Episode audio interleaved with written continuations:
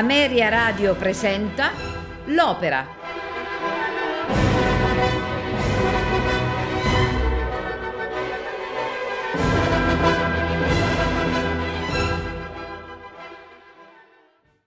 Macbeth è la decima opera lirica di Giuseppe Verdi. Il libretto, tratto dal Macbeth di William Shakespeare, fu firmato da Francesco Maria Piave.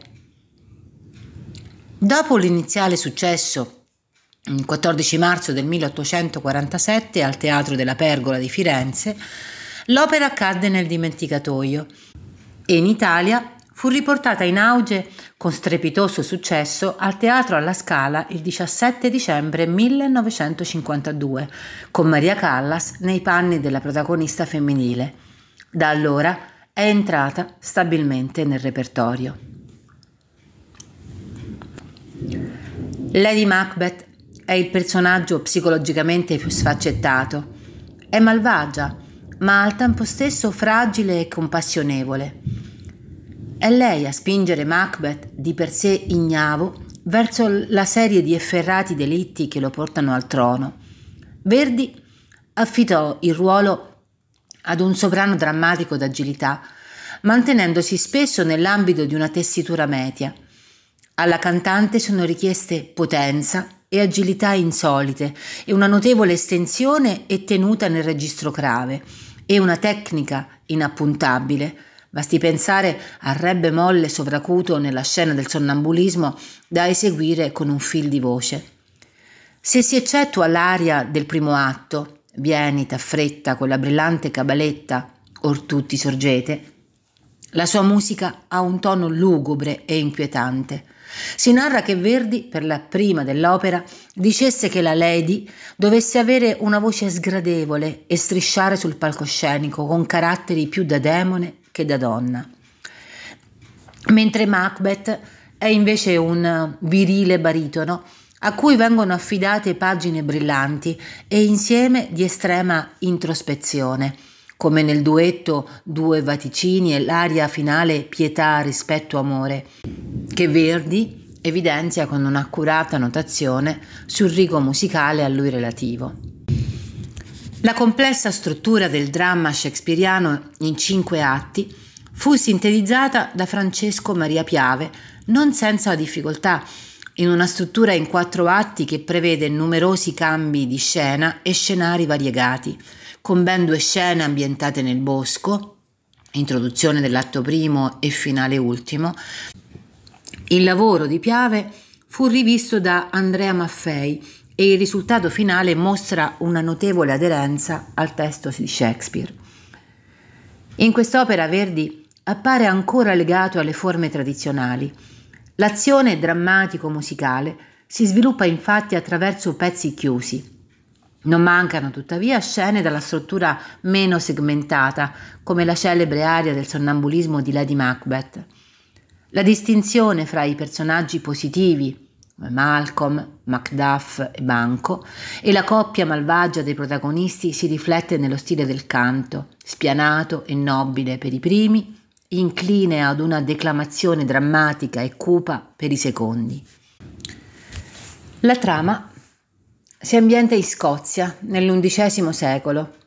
Macbeth e Banco sono di ritorno da una vittoriosa battaglia contro i rivoltosi. Incontrano alcune streghe che fanno loro una profezia. Macbeth sarà signore di Cawdor e in seguito re di Scozia, mentre la progenie di Banco salirà al trono. Parte della profezia si avvera subito. Giunge infatti un messaggero che comunica a Macbeth che Re Duncano gli ha concesso la signoria di Cawdor. Venuta a conoscenza della profezia delle streghe, l'ambiziosa Lady Macbeth incita il marito a uccidere il re. Nel secondo atto del delitto viene incolpato il figlio di Duncano, Malcolm, che si trova costretto a fuggire in Inghilterra. Ora che Macbeth re di Scozia, la moglie lo convince a liquidare Banco e soprattutto il figlio di costui, Cleanzio, nel timore che si avveri la seconda parte della profezia. I sicari di Macbeth assassinano Banco in un agguato, ma Fleanzio riesce a fuggire. Durante un banchetto a morte, Macbeth, Macbeth è terrorizzato dall'apparizione del fantasma di Banco. Nel terzo atto, inquieto, Macbeth torna dalle streghe per interrogarle. Il verdetto è oscuro. Egli resterà signore di Scozia fino a quando la foresta di Birman non gli muoverà contro e nessun nato di donna potrà nuocergli. Lady Macbeth, intanto, lo incita a uccidere la moglie e i figli del nobile profugo Macduff, che insieme a Malcolm sta radunando in Inghilterra un esercito per muovere contro Macbeth. Nel quarto e ultimo atto, l'esercito invasore giunge segretamente al comando di Malcolm e Macduff. Giunti nei pressi della foresta di Birman, i soldati raccolgono i rami degli alberi e con questi avanzano mimetizzati, dando l'impressione che l'intera foresta si avanzi, come nella profezia. Lady Macbeth, nel sonno, è sopraffatta dal rimorso e muore nel delirio.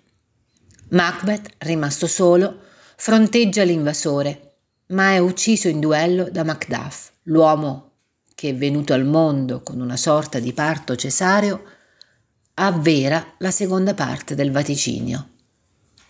Nessun nato di donna ti nuoce, canta. Nella trama della storia un'importanza grande ha il gruppo delle streghe, che sono, come dire, i mezzi del fato. Le loro apparizioni sono due all'inizio del primo atto nell'introduzione, dove assumono dei caratteri grotteschi e quasi ironici, e nel terzo atto, dove invece sono le misteriose artefici del fato con lugubri toni e tuttavia grande grazia e sensibilità si richiede alle cantanti nel coretto ballabile ondine e silfidi. Molto curioso è il fatto che i tre gruppi di streghe, uno per ciascuna strega dell'originale, mantengano l'io dell'originale in luogo del noi, ciò che potrebbe suggerire che nelle menti del librettista e del compositore le streghe in scena dovrebbero essere fisicamente solo tre, ma suonare come sei. Verdi, infatti, aveva previsto un coro di 18 streghe. Ascolteremo questa sera Macbeth di Giuseppe Verdi con Enzo Mascherini nel ruolo di Macbeth, Maria Callas nel, ruolo, nel ruolo di Lady Macbeth, Italo Taio nel ruolo di Banco, Gino Penno Macduff, Luciano della Pergola Malcolm, Angela Vercelli Dama, Dario Caselli Medico, Attilio Barbesi Domestico, Mario Tommasini Sicaro. Coro e orchestra della Scala di Milano, dirige Victor De Sabata. Edizione del 1952. Buon ascolto.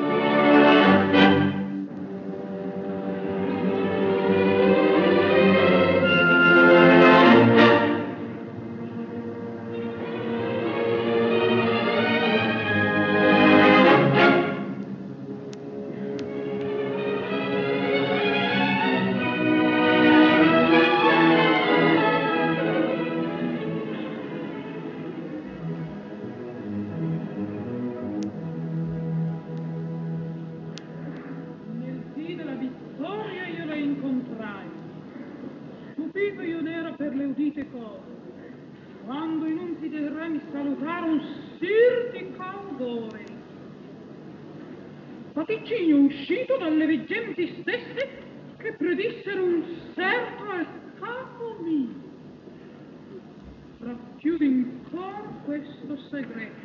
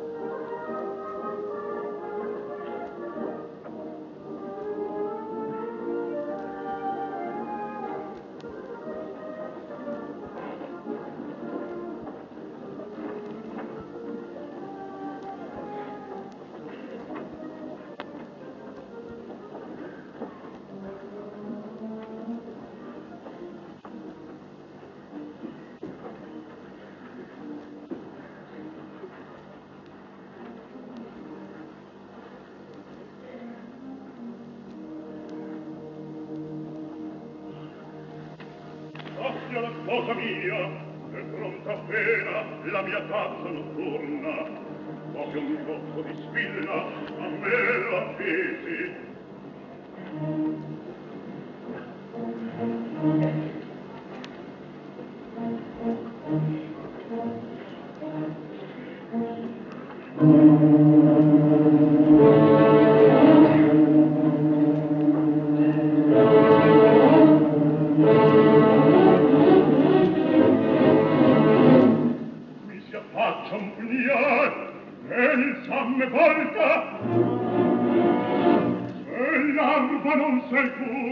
sei io ti brandisca.